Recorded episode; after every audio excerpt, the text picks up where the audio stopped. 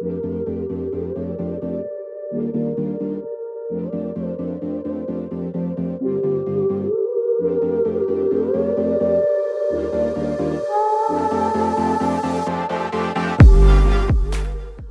to the second season of Alternative Parenting Podcast, where we learn how to guide our kids to find their own path while supporting them in cultivating traits that will empower them to live a life of fulfillment, meaning, and satisfaction. I'm your host, Efrata Mira.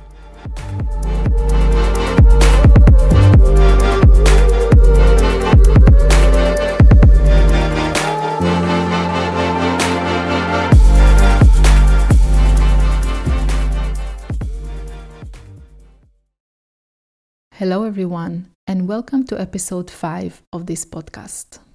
Today, I want to share some thoughts about screens. When we were kids, my older brother spent hours playing computer games. He would stay up all night and play. In his last year of high school, he frequently didn't wake up to go to school in the morning because of this. Today, he is a successful computer programmer. He is married happily and has two beautiful girls. Now, I'm definitely not advocating for allowing our kids to stay up all night and play video games and not go to school after that. But the reason I'm telling you this is because I think screens can be very beneficial for kids who find interest in them. Screens is a complicated matter. On the one hand, there are many studies that show the damaging effects of screens on our brain and development. On the other hand, they are a useful tool which we can learn from, socialize through, and enjoy. So, I want to dive into this complexity today and suggest some ways of dealing with screens that may be helpful in your own home. So, let's start with some of the cons of screens. I'm quoting from Dr. Laura Markham's website, Aha Parenting. When children and teens watch more than one hour of screen on a daily basis, they are more likely to demonstrate lower psychological well being, including lower self control, more distractibility, more difficulty making friends, less emotional stability, being more challenging to care for, inability to finish tasks, and less curiosity. And from my own personal experience with too much screen time, it reduces my kids' ability to find creative ways to play and pass the time. They fight more when they just turned off the screen. They don't notice their bodies. They won't eat even if they're hungry. They will hold on going to the bathroom until they really have to go. At times, I feel like being on the screen is all they want to do all day. Now, let's look at the pros of screens. Let's face it, we are living in a world controlled by screens.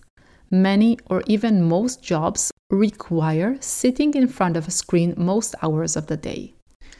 Being technologically savvy is a very important skill nowadays. Kids and teenagers connect through the screen, whether through games or social media. Many learning resources are on the computer and TV. I myself learned so much through YouTube and other resources. We don't have to like this, but it's just a fact of our time. I believe we can work with a screen and use it as the useful tool that it is, and at the same time reduce or avoid its damaging effects. The guideline for screen time varies, but mostly the recommendation is the following No screen time before age 2. For ages 2 to 5, an hour a day. Ages 6 and up, 2 hours per day. We can use this as a reference point, but eventually we know what is right for our own children and family. If you feel like your child is influenced negatively by even the shortest amount of screen time, maybe you need to take a break completely. On the other hand, if your child is truly benefiting from screen use, you can allow a little bit more time. Try to be attentive and mindful about it.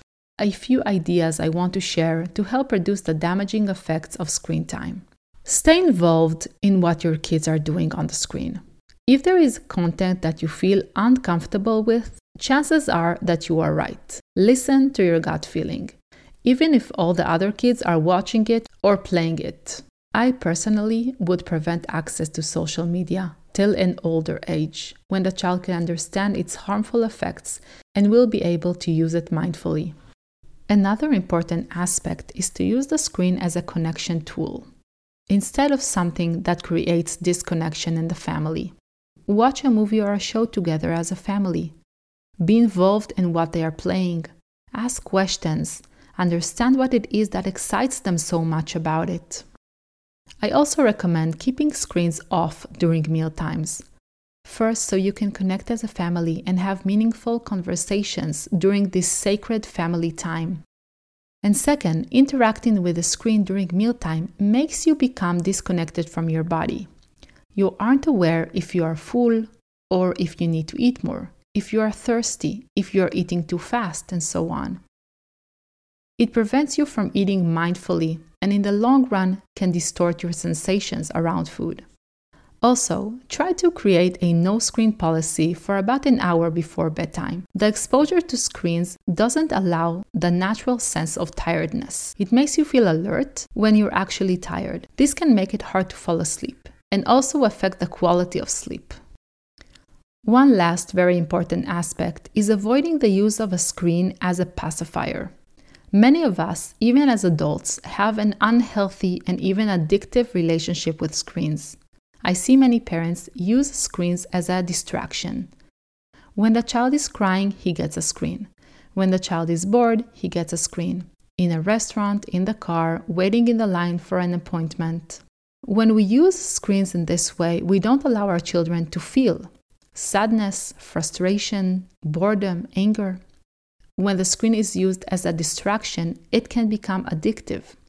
Like any addiction, it is used as a numbing tool for the body and the present moment. We want to let our kids deal with all these hard emotions and body sensations. That is the only way that they will become resilient, as I discussed more in depth in episode 4. So let's look at some scenarios of setting boundaries around screens according to age. For preschoolers, they can't set their own limit. You have to be on top of it. If you allowed an hour, you need to be the one that takes the screen after that. Don't expect your preschooler to notice that his time is up. The transition away from the screen can be hard. A few ways to help that transition is by letting them know beforehand when their time is up. I also wouldn't turn off the TV in the middle of the show. Think how annoying that is. So that means that sometimes the time on the screen is gonna be a little bit more or less than you were aiming for come up with a strategy together beforehand for when the screen time is up.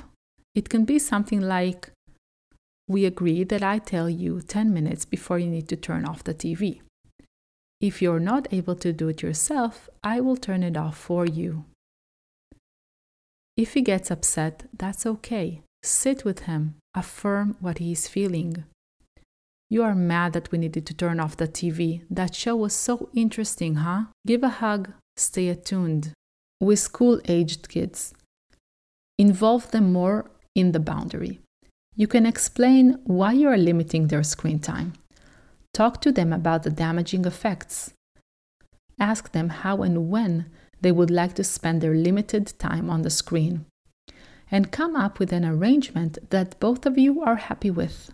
This will save you a lot of protests from their end on a daily basis. If your arrangement isn't working anymore, open up the conversation again and set a new arrangement. So, like any other issue we are dealing with in our parenting, it all comes down to connection and communication. When we try to see our kids, understand them, look at the situation from their point of view, and communicate empathically and openly, we will find that even something as tricky as the use of screens can be a source of growth and learning instead of disconnection and isolation. I hope some of these tips helped you make sense of your struggles around screens. I would love to start a conversation about this in the Facebook group Marsupial Mamas. Talk to you again next time. Bye for now.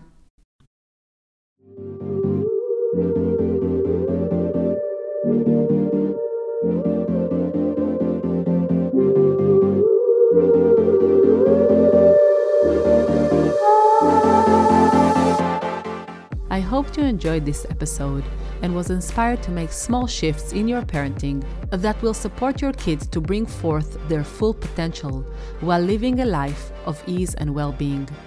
To support the show, please make sure to subscribe and rate the show. Leaving a comment can be very helpful in promoting the show on the podcast platform.